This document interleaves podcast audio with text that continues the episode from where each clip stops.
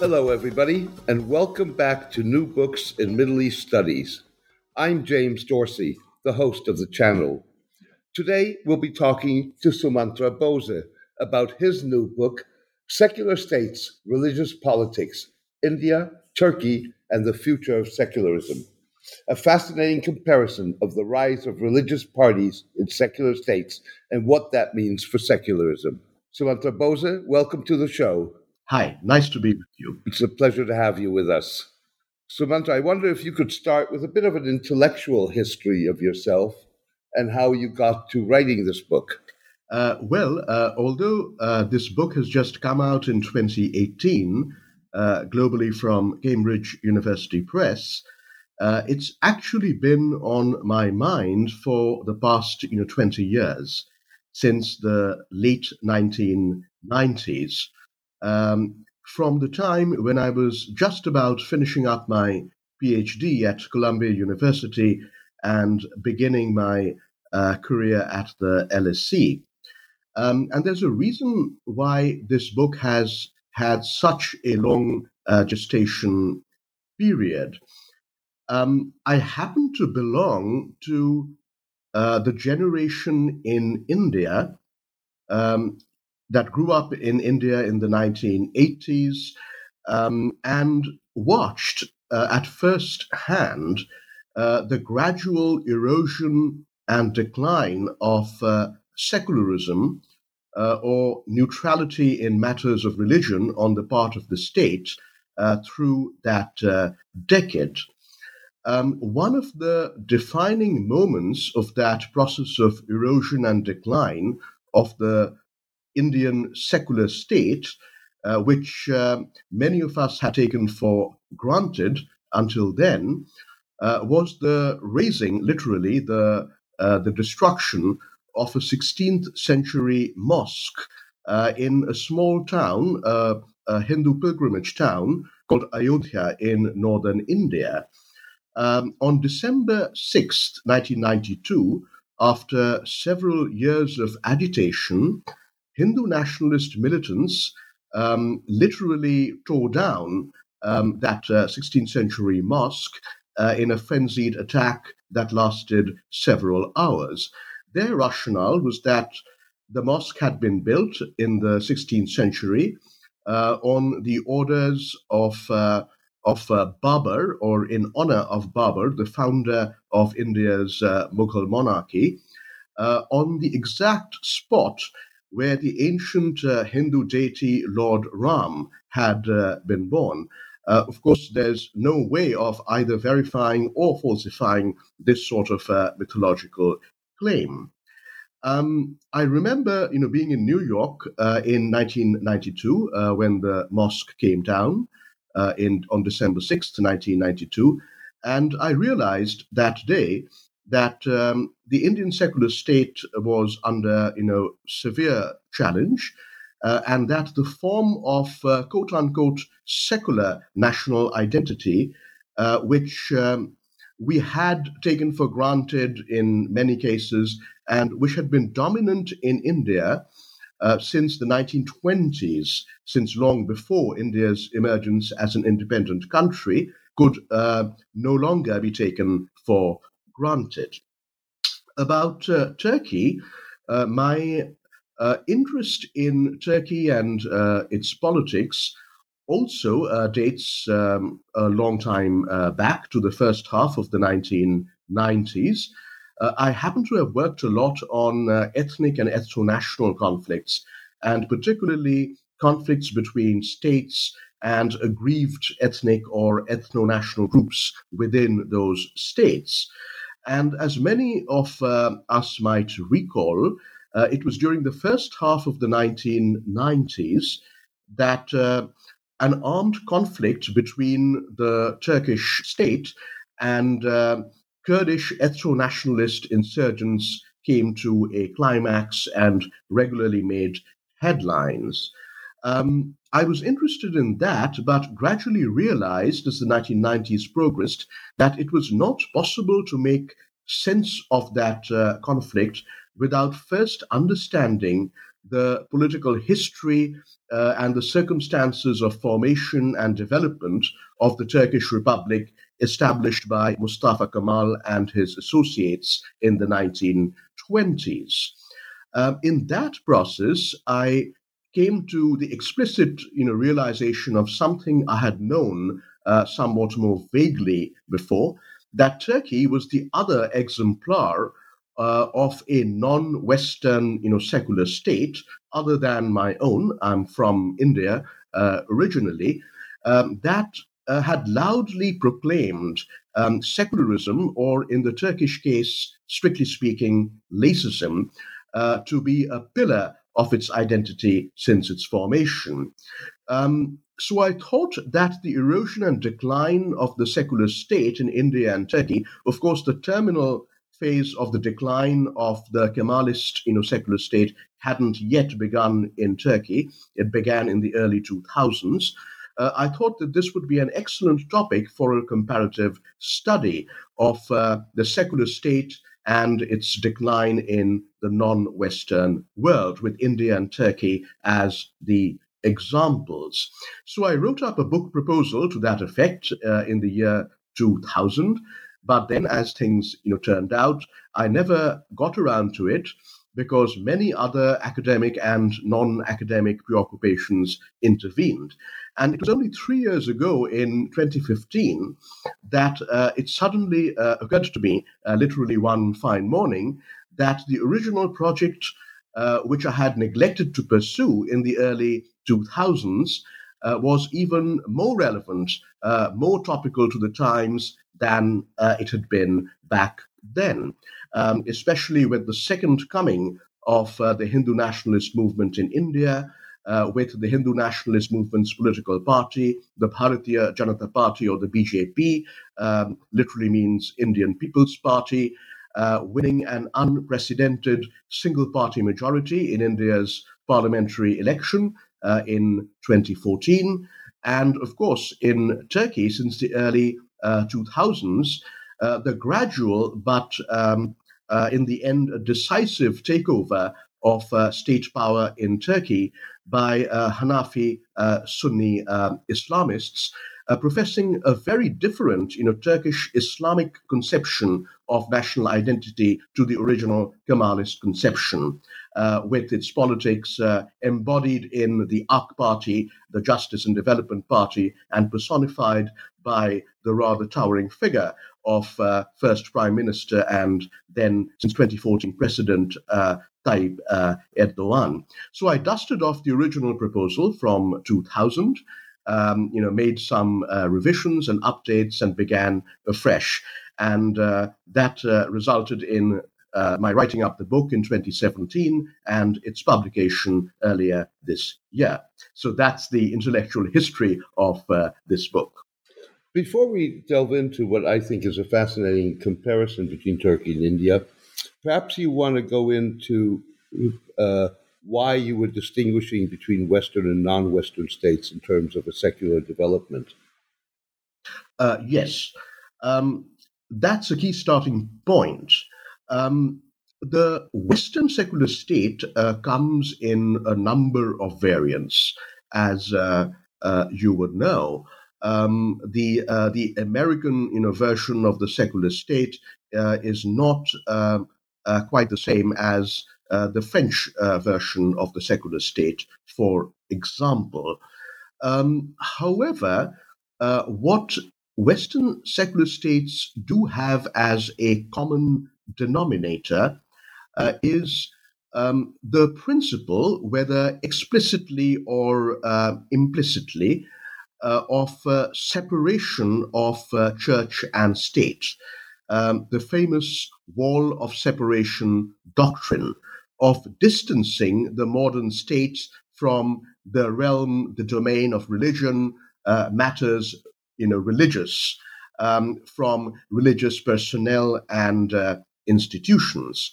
Uh, this, of course, is uh, explicit uh, in the historical uh, American conception of the secular state. The First Amendment to the Constitution of the United States uh, which was um, advanced by James Madison of the Federalist Papers fame uh, in 1791, um, explicitly said that uh, Congress, meaning uh, the U.S., you know, the bicameral U.S. federal legislature, um, would uh, permit, you know, freedom of religion, but would make no laws uh, establishing a religion, i.e., there would never be any official religion and no religious test would ever be required for any public office or position of trust in the United States. And about a decade later, in 1802, um, in a letter, um, Thomas Jefferson um, reiterated this and used that uh, famous phrase, you know, wall of separation between religion and the state. Uh, of course, the French secular state, perhaps the other, you know, major Western secular state that uh, fully came into being by the early 20th century, uh, was different from the American conception in that uh, it professed to avoid um, intervention, state intervention in the religious sphere, but uh, at the same time, you know, practiced it, you know, quite systematically. Um, the uh, on the other hand, the American, you know, conception um, uh, uh, there was an attempt to at least you know live up to the doctrine of uh, the wall of separation. So, for example, in 1948, the United States Supreme Court ruled that uh, uh, religious instruction of any type in the public school system of the state of Illinois was illegal. And uh, the ruling said uh, separation means separation, um, uh, nothing uh, less. But at the same time, even in the French model of the secular state that came into being by the first half of the uh, 20th century, there is this uh, nominal conception, though not really practiced, of distancing the state from the religious sphere. The principal way in which the Indian and Turkish you know, secular states of the 20th century differ from this broad Western prototype. And the most salient common feature of the Indian and Turkish secular states is that neither state uh, either professes or practices any version of this wall of separation doctrine. Um, quite the contrary. Um, in fact, the Turkish secular state, uh, which was established in the 1920s and 1930s, um, was set up um, as an interventionist state, um, a state uh, self endowed with vast powers of regulation, supervision, control, and even you know outright intervention in the religious sphere. Um, of course, the proper establishment of the Turkish secular state began in 1924 with the more or less summary abolition of the caliphate after hundreds of years. And on the same date that the caliphate was abolished by the Turkish Grand National Assembly, a new institution essentially replacing um, the abolished caliphate was set up. Um, this was an institution which is known in Turkey even today, uh, nearly a century later, as the Diyanet. Um, the Diyanet is the Directorate General of Religious Affairs, um, a new you know, office uh, which was attached uh, to the Turkish uh, Prime Ministry and whose head, the Diyanet's head, would be appointed by the Prime Minister of the Turkish Republic on the recommendation or with the approval of the President of the Republic of uh, Turkey. And this new institution, the Diyanet or the Directorate General of Religious Affairs, was endowed with vast powers of supervision, regulation, control, and intervention over the religious domain. Um, in India, um, of course, uh, there has never been a Ministry of Religious Affairs in the same sense. But if you look at the Indian Constitution of 1950, and particularly its Articles 25 and 26, um, in much the same way, the Indian Constitution gives um, the Indian Republic and its authorities, its its leaders, its elite, um, vast powers of regulation, supervision, control um, of the religious sphere, you know, powers of uh, intervention. And I think the common theme to this interventionist type, this regulatory type, supervisory type, controlling type of the non Western secular state, uh, which was set up in both India and Turkey, was the common belief of the founding elites of the two secular states that the state was the essential agent of modernization, and that if the respective societies were to make the transition from you know medi- medievalism to modernity, from obscurantism to progress, from ignorance to enlightenment, um, and all of that, then the state needed to have these powers of control over the religious sphere, which was viewed, uh, perhaps to varying degrees, by the founding elites of both states as a realm of backwardness, superstition, and reaction. It strikes me that there's also one other, one fundamental difference between the Turkish approach and the Indian approach.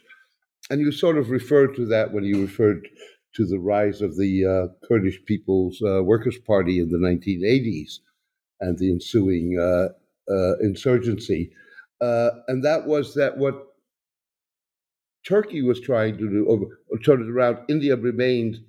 and developed as, uh, as a multicultural society, whereas in many ways Turkey was trying to mold a, the new Turk a, a, basically a new national identity that transcended both religious and national uh, identities, and and in fact suppressed both of those in, in the effort to create this new uh, this new people, if you wish. Uh, indeed. Um, the differences between the Indian and Turkish cases are as uh, significant um, as uh, the similarities. Um, the Kemalist vanguard that uh, set up the Turkish secular state uh, in the 1920s and 1930s um, had a revolutionary agenda. Um, so, for example, uh, in 1926, uh, um, there was a new civil code enacted uh, in a one party uh, National Assembly or Parliament, completely controlled by uh, Kemal and his supporters, uh, which was borrowed from um, Switzerland's Civil Code of 1912. Uh, um, and in 1928, um, the original Article 2 of the 1924 Turkish Constitution, which had stated that uh, the religion of the Turkish state is Islam, was summarily deleted. Um, and then, you know, after a slew of other kind of reforming measures, um, in 1937, still in uh, Kemal's own lifetime, um, the Republic of Turkey was formally declared a laicist um, state. Um, this was a breathtaking, you know, transformation, and you're absolutely right. Um, it was um, an attempt,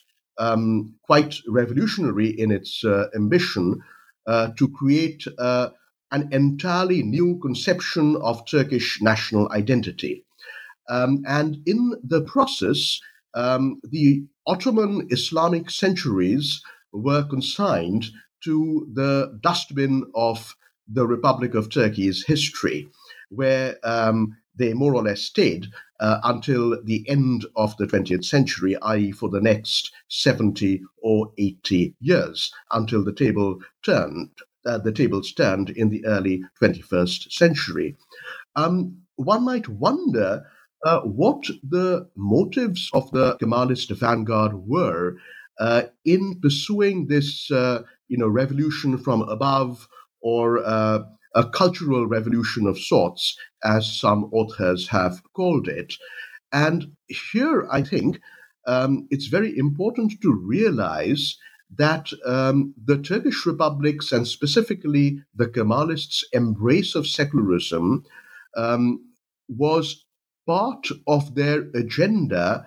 of making uh, the Republic of Turkey, uh, established in what was once the core or the heartland or the epicenter of the unraveled, uh, vast, sprawling, you know, Ottoman uh, Empire post 1918, uh, that the agenda was to not simply make the Republic of Turkey, this new you know, nation state established after World War One,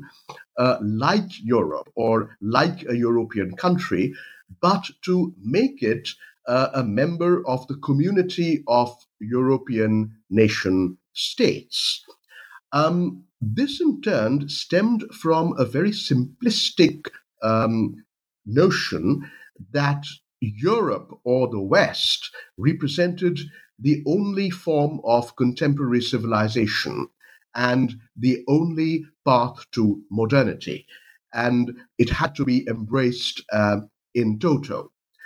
Um, now, um, this to me, you know, represents, you know, throwing the baby out with the bathwater. And in any case, the history of uh, a thousand years, a millennium, uh, of Islam in Anatolia, which actually precedes the rise of the Ottomans as uh, uh, an imperial power, um, could not, uh, you know, simply be abandoned or forgotten in in that way. Um, it's also important to realize that uh, this particular Kemalist conception of modernity and the idea of secularism, because it was seen as an intrinsic part of Western modernity that uh, came um, uh, with it, um, that this you know conception was not shared by the people of Turkey at large. Um, uh, it was very much the notion of a self-appointed elite vanguard seeking to build a state and to reshape society in the image of that state. So essentially, the top down secularization of the Turkish Republic had to be imposed. And it was imposed on the population at large, um, often using very harsh, you know, very repressive, and indeed uh, draconian methods. For example, as early as the mid 1920s, um, the fez, um, the, the headgear of uh, most Turkish men since the early 19th century was um, outlawed, and it was made mandatory for Turkish men to wear the Western styled top hat in public. And there were protests, you know, throughout uh, the new Turkish Republic against uh, this uh, new law, and uh, this was suppressed. Um, there were agitators that who were brought to trial and even hanged, and so on. And that's just only one uh, example. So you're right that because of the West-inspired nature of the Kemalist, you know, secular state, um, which lacked uh, an indigenous argument and cultural authenticity, um, it was necessary to impose, you know, that conception on the population at large. And so, from the very beginning, um, the Turkish Republic, including its conception of secularism, which was one of its pillars, um, became embedded with a deeply authoritarian gene. now, India was um, very different. Um, in India, um, there was a twofold justification which was cited by the founding elite of the Republic of India, which came into being in 1950 for the adoption of uh, secularism uh, as a key principle of the state. Although the term secular was not uh, not explicitly used in the Indian Constitution of 1950, it was inserted much later uh, in 1976 via a constitutional uh, amendment. But from the 1950s onwards, it became a, a, a, commonplace, it became a standard part of the official discourse that India was a secular state uh, religiously impartial or neutral state. And there were two justifications you know, cited for this. Uh, first of all, uh, the multi-religious you know, character of India as a country, and this was the practical or pragmatic part of the argument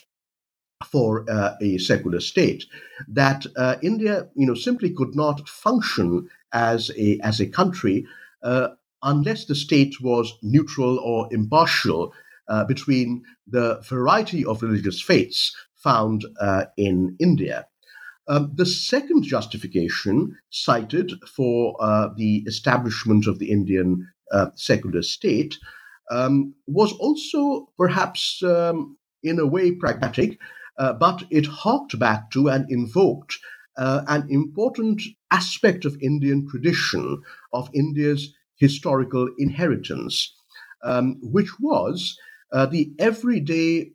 tolerance, mutual tolerance, um, and coexistence of diverse religious faiths uh, in the Indian subcontinent down the centuries.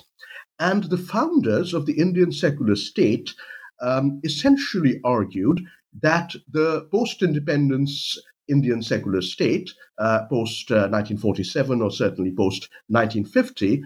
uh, was simply trying to continue that important, valuable, and indeed um, indispensable in the practical sense aspect of India's historical inheritance and traditions, the everyday tolerance and coexistence of different religious communities. So um, the Indian conception of uh, secularism had nothing to do with any inspiration um, from you know Western models, and, and certainly not uh, any desire to emulate Europe, uh, unlike the Kemalist uh, conception. Um, so the Indian conception of uh, secularism um, had a culturally kind of authentic ring to it.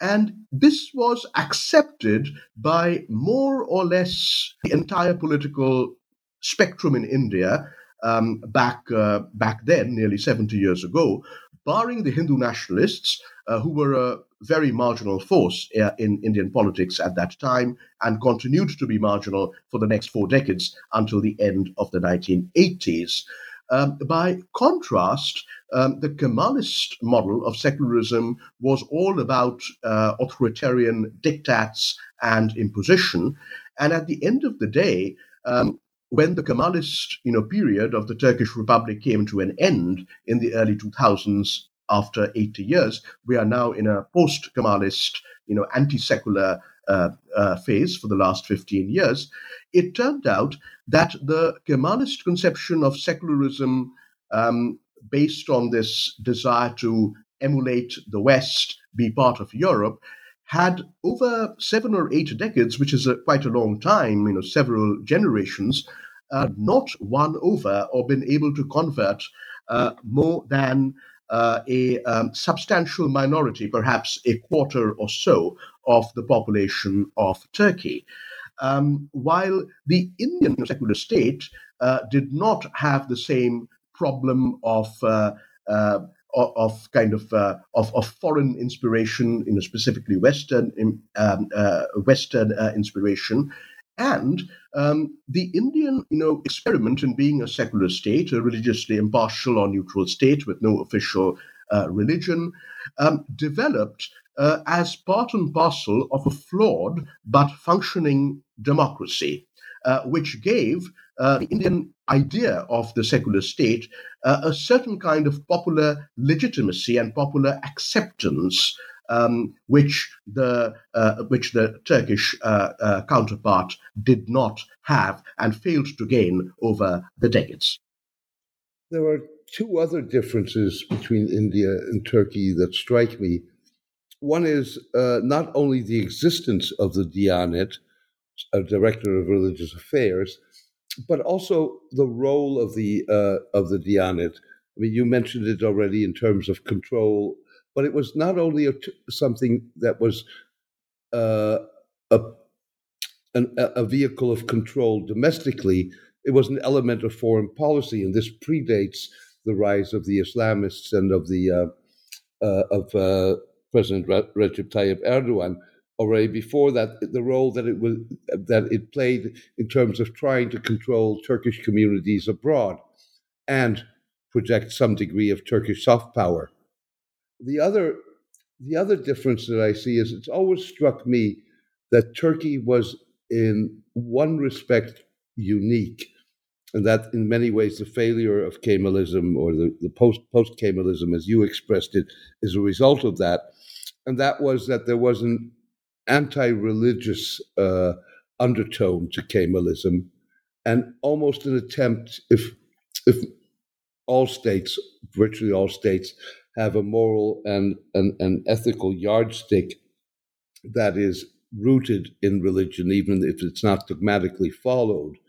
Uh, Turkey was trying to replace that religious yardstick or religious inspired yardstick with, with Kemalism as the yardstick. And that worked only for a period of time.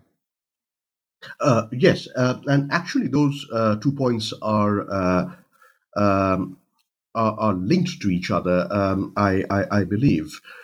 Um, uh, certainly, um, the the Kemalist you know conception of Turkish national identity um, severely you know downplayed uh, Islam as a shared uh, bond uh, of uh, the people of Turkey, and certainly you know after the establishment of the republic, um, um, it's worth pointing out that during the Turkish War of Independence, 1919 to 1922, uh, Kemal himself uh, repeatedly used appeals to uh, religious solidarity um, to unite, particularly uh, ethnic Turks and ethnic Kurds, uh, behind the project of establishing uh, a nation state in Anatolia. But all of that was rapidly abandoned um, from the time the Republic came into existence. And um, you're quite right that uh, um, the Kemalist uh, conception of uh, modernity um, viewed um, Islam in particular um, with great um, skepticism as something you know, synonymous with backwardness and even uh, something uh, akin to barbarism. Uh, and this is very um, clear in you know Mustafa Kemal's you know own um, speeches and uh, and uh, writings in that uh, um, formative period. Um, I think that the Diyanet was set up uh, in order to uh, exercise control, supervision as this regulatory authority of the secular of the emerging secular state, because of the Kemalists' suspicion of religion and everything to do with it. Um, so it had to be carefully controlled, know, closely uh, supervised. Um, and this was referred to from at least the 1950s onwards by scholars of Turkey as the control model of the secular state. The problem with this strategy was, uh, as I said uh, a little while earlier, it was never going to be possible to simply uh, throughout uh, a thousand or so years uh, of uh, Islam in uh, Anatolia. Um, and uh, therefore, um, even after several generations of, of brainwashing, of imposition, the cultural revolution that the Kemalists you know, sought to impose on on Turkey failed and uh, elicited, in fact, uh, a, a, backlash in the early 20, uh, 21st century uh, in terms of an anti secular political transformation. Now, what happened in the interim was that by about the 1970s and uh, certainly the 1980s, um, the original Kemalist conception of secularism had frayed. Um, you know, uh, it was uh, uh, well past its prime. In fact, you know, uh, that process of decline of the pristine Kemalist conception of secularism, which I've tried to outline um, earlier, began in the 1950s. So it was a long retreat of the Kemalist uh, conception of the secular state, which climaxed in the last 10 to 15 years. Um, what happened, you know, during the six decades of that long retreat from uh, the 1950s onwards uh, until the early 2000s was that the Diyanet, um, which was um, uh, set up initially to um, supervise and control the religious domain, became over time um, a de facto vehicle for the propagation of the majority or majoritarian conception of uh, Turkish religious identity uh, rooted in the Hanafi uh, Sunni um, form of belief and faith of the majority of the ethnic Turks. Um, something similar, you know, happened in India as well. Um, what happened in India was that uh, this was a very tall order that uh, the Indian secular state um, could uh, consistently practice uh, strict impartiality in its treatment of all um, religions. Uh, that no religion would ever be treated with either any preference or any discrimination. And it's clear to me, and I talk about it at some length in, uh, in my book, that from the formative period, the 1950s onwards, the, the Indian secular state um, harbored an insidious but deeply ingrained uh, majoritarian bias. And there was a pattern of the, uh, the elites, uh, including even Prime Minister Nehru, who was an avowed uh, secularist, um, to give in to various kinds of demands raised by uh, Hindu uh, nationalist uh, groups. Uh, for example, on the issue of a total nationwide ban on the slaughter of cows, which continues to be a political issue in India today, um, so many decades later. Um, what's common to India and Turkey is that in the 1980s, this growing majoritarian bias of the secular state and the erosion of the principle of impartiality comes to a head. Um, during the 1980s, India was ruled by um, nominally secular, of course, Congress governments, um, headed from 1980 to 1984 by uh, Prime Minister Nehru's daughter and eventual political successor, uh, Indira Gandhi. Uh, and from 1985 to 89, so for the second half of the decade, by the assassinated Indira Gandhi's elder son and political heir, Rajiv Gandhi. And during that decade, first Indira Gandhi and then Rajiv Gandhi uh, resorted to uh, de facto Hindu majoritarianism as an electoral strategy and made significant compromises uh, with demands being raised by the Hindu nationalist movement, which was still, you know, very much a fringe movement. For example, on the issue of uh, uh, the Ayodhya uh, controversy, uh, the temple mosque, you know, controversy that I alluded to at the beginning of this interview. At the same time, what we see in Turkey through the 1980s, after uh, the third and to date most repressive and violent, you know, Turkish military coup of September 1980 is that the military guardians of the Turkish state, while paying lip, lip service to Kemalist secularism and promising to uphold the secular state uh, at all costs, uh, in fact sanctions an alternative ideology, uh, which to be known as the Turkish Islamic um, synthesis, um, as a better basis uh, for the frayed uh, than the frayed, you know, Kemalist, you know, ideology of national identity, which never, you know, succeeded anyway in the people of Turkey because of the defects that I uh, alluded to earlier in the interview. And 30 years later, um, the the ideology of the hegemonic uh, AK Party uh, of uh, President Erdogan uh, is simply, um, you know, um, a kind of an updated version, if you will, of the Turkish Islamic synthesis that was promoted by the ostensibly secularist military guardians of the Turkish state in the 1980s and into the 1990s. So, the point I'm trying to make is that uh, I guess uh, twofold. Um, first of all, um, this notion of impartiality was always more uh, a myth than a reality, uh, an aspiration as opposed to uh, something that was really achieved. And down the decades, both the Indian and Turkish states um, gravitated more and more towards accommodating um, majoritarian religious nationalist conceptions uh, of uh, national identity and, by implication, um, statehood. And the compromises that were made by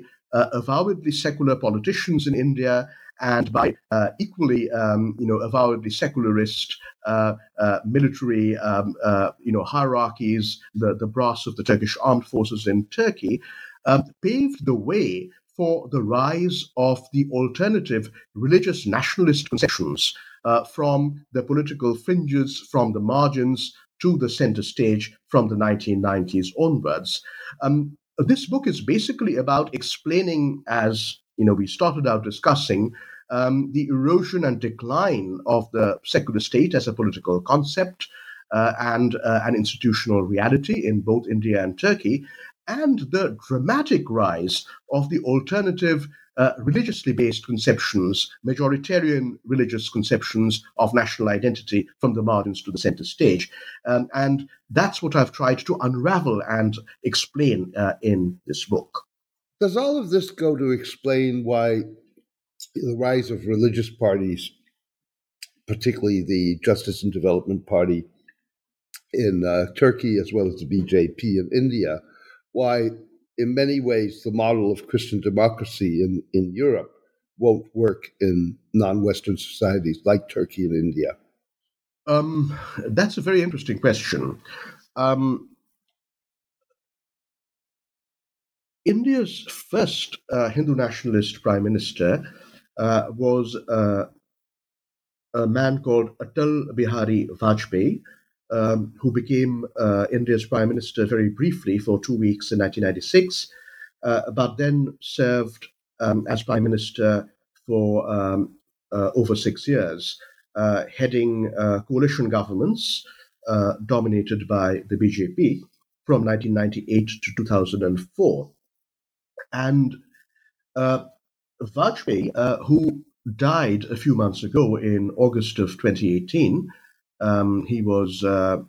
uh, uh, well into his 90s. in a way, wanted um, the Hindu nationalist um, party, the BJP, um, to shed its um, um, extremist, you know, tag, and he wanted, I think, to reposition it as an Indian equivalent of a moderate, you know, right of center uh, European, you know, Christian democratic uh, party. You know, something like uh,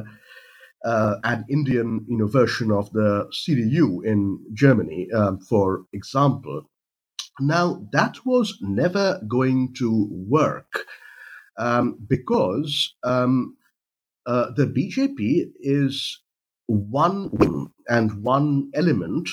of a much bigger movement which includes you know dozens of uh, affiliated you know organizations uh, a students wing a labor wing uh, a, a, women's wing a peasants wing um, um, uh, and and so on and so forth um, centered around um, a core organization called the RSS or the Rashtriya Swayamsevak Sangh whose uh, name literally translates as National Volunteer Organization. Um, the RSS was uh, set up in late colonial India in the mid 1920s, and um, in post independence India from the 1950s onwards, uh, it became um, the organizational fount of the Hindu uh, nationalist uh, movement. Now, the RSS claims to be a cultural and not a political organization uh, but this is uh, not at all convincing because the rationale for the RSS's existence uh, as the core of uh, India's Hindu nationalist movement, of which the affiliated political party, um, is the transformation of the Indian, you know, secular state uh, in what is known as into what is known in uh, their ideology and their terminology as a Hindu Rashtra or Hindu nation state, based on the majoritarian conception of an organic Hindu uh, unity, which, according to that conception, is shared by about 80% of, of uh, India's um, people. So it's an agenda for a completely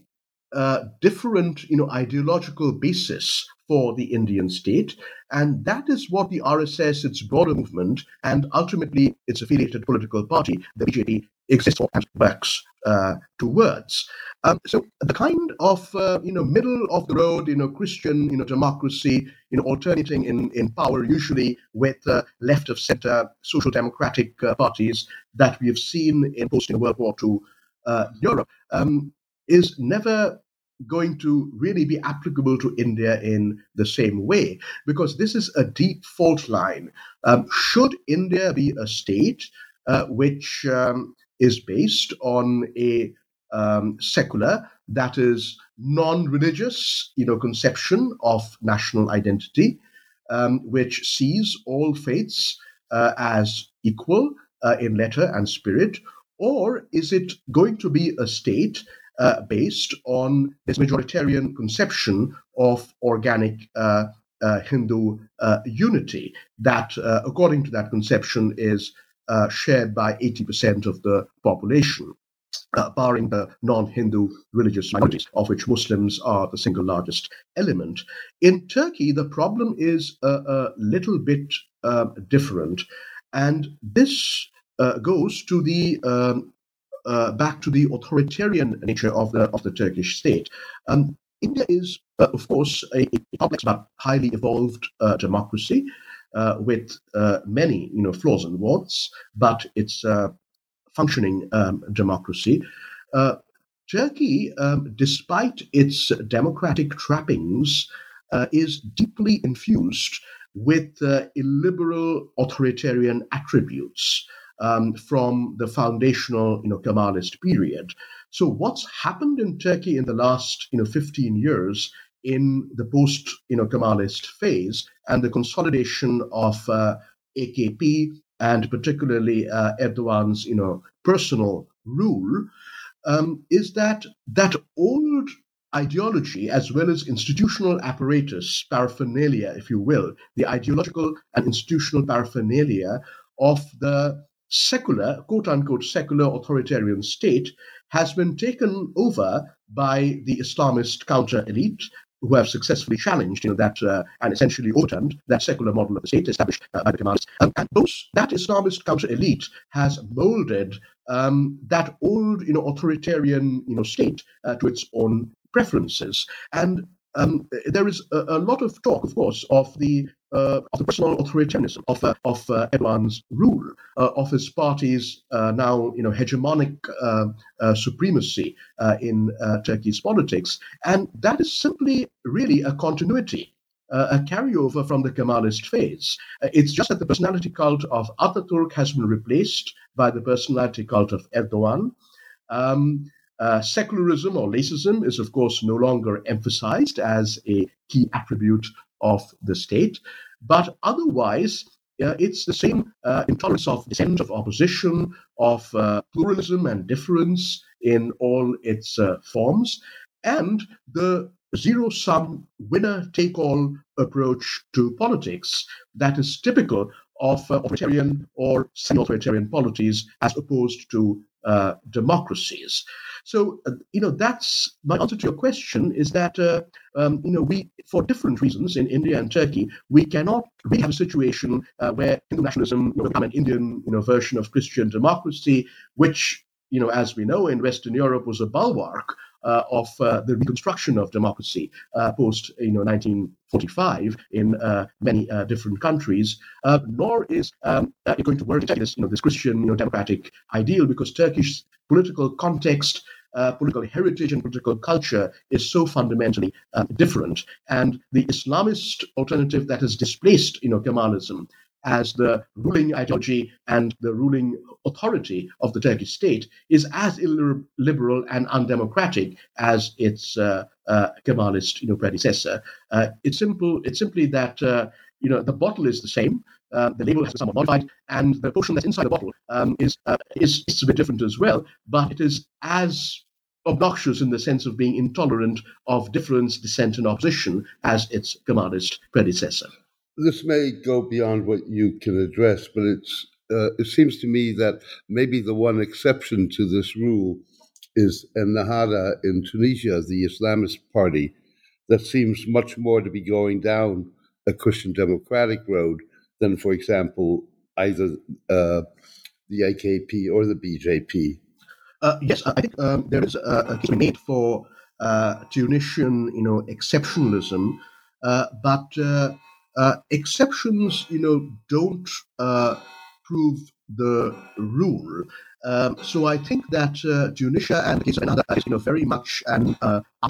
case. Um, uh, you know, elsewhere in the Middle East, uh, the contest between you know nominal secularists and uh, uh Islamists uh, is seen in you know zero sum terms, and even more zero sum terms than in Turkey, which is sort of a hybrid regime um, with, uh, uh, uh, uh, with a kind of a democratic layer on top of a, an authoritarian um, foundation. The case that comes to mind uh, is uh, Egypt, where, of course, you know, President Fulan has been pursued as kind of a zero-sum um, uh, competition uh, between the Muslim Brotherhood on the one hand and the Egyptian uh, military um, on the other. it's very interesting that um, uh, in India, of course, um, the Hindu nationalists have participated in electoral politics from the very beginning. Um, the BJP was launched on the eve of India's first general election uh, in 1951 uh, to compete in the Indian electoral arena and represent uh, the uh, Hindu nationalist viewpoint uh, in India's elected institutions, both at the national level and the level of the various states of the Indian Union. And so, in that sense, um, India's Hindu nationalists have always partaken of India's democracy, but the ultimate goal has been the transformation of uh, the Indian state uh, into something that is in accord with their ideological conception of Indian national identity, which is rooted in the political concept of Hindutva, um, which was elaborated in the 1920s and 1930s, uh, first by uh, an ideologue, um, an activist called Vinayak Damodar Savarkar, and later, uh, a bit later in the late 1930s, uh, it was further elaborated by Madhav Sadashiv Golwalkar, uh, who actually built the Hindu nationalist movement in India as the head of RSS from 1940 until his death in 1973. So it's a peculiar um, uh, um, positioning vis-a-vis ideas democracy. what is clear that a transformation um, of uh, the state and the conception of nationality in the way the nationalists want to seek is to happen, it has to happen through democratic means, you know, through the consent of the people. You know, it can't happen as happened in Egypt a few years ago, um, you know, with uh, uh, you know, with a kind of a counter-revolution, the Muslim Brotherhood's uh, ascendancy, a, a, military coup, a, a, reassertion of the of the uh, pre pre 2011 you know status quo uh, in all perhaps in name. Um, in Turkey, um, the um, the relationship of uh, you know Erdogan's you know, politics uh, to democracy uh, is more tenuous, uh, but because you know Turkey you know does have you know certain superficial you know democratic attributes, although its political system and political culture is, as I said, fundamentally infused with illiberal uh, authoritarian attributes. Um, I think that. Um, what Erdogan has in fact practiced very, very successfully is what I would characterize as a plebiscitary model of uh, politics. Um, you will have noticed that, especially in this decade, the second decade of the 20th century, you know, all you know Turkish elections, whether it's parliamentary elections or uh, the presidential elections that have been taking place since uh, 2014, you know, various you know referenda, all have a plebiscitary character, um, in which um, it's um, you know uh, Erdogan's kind of uh, uh, personal authority that is you know put up for basically a yes or a no. And so far, in all of these contexts, Erdogan has prevailed, you know, albeit. Uh, uh, uh, narrowly. So, you know, what we have in India is an ascendant and indeed politically dominant, you know, Hindu nationalist movement, um, which which today governs uh, two thirds of the 29 states of the Indian Union, at the moment at least, but which has to achieve its ideological goal, that grand you know, agenda of transformation of the Indian state in accordance with the majoritarian conception of Hindutva or Hindu nationalism by democratic means. Um, through the electoral arena, and in Turkey, we also have the use of the electoral arena because Turkey is not a fully authoritarian um, uh, country. uh, but more of a hybrid uh, regime. But the use by Erdogan of this highly personalized and plebiscitary strategy in order to first advance and now preserve his personal power uh, and its underlying ideological anti secular conception of Turkish national identity and the Turkish state. Thank you for being on the show today. I really enjoyed it. Take care and all the best.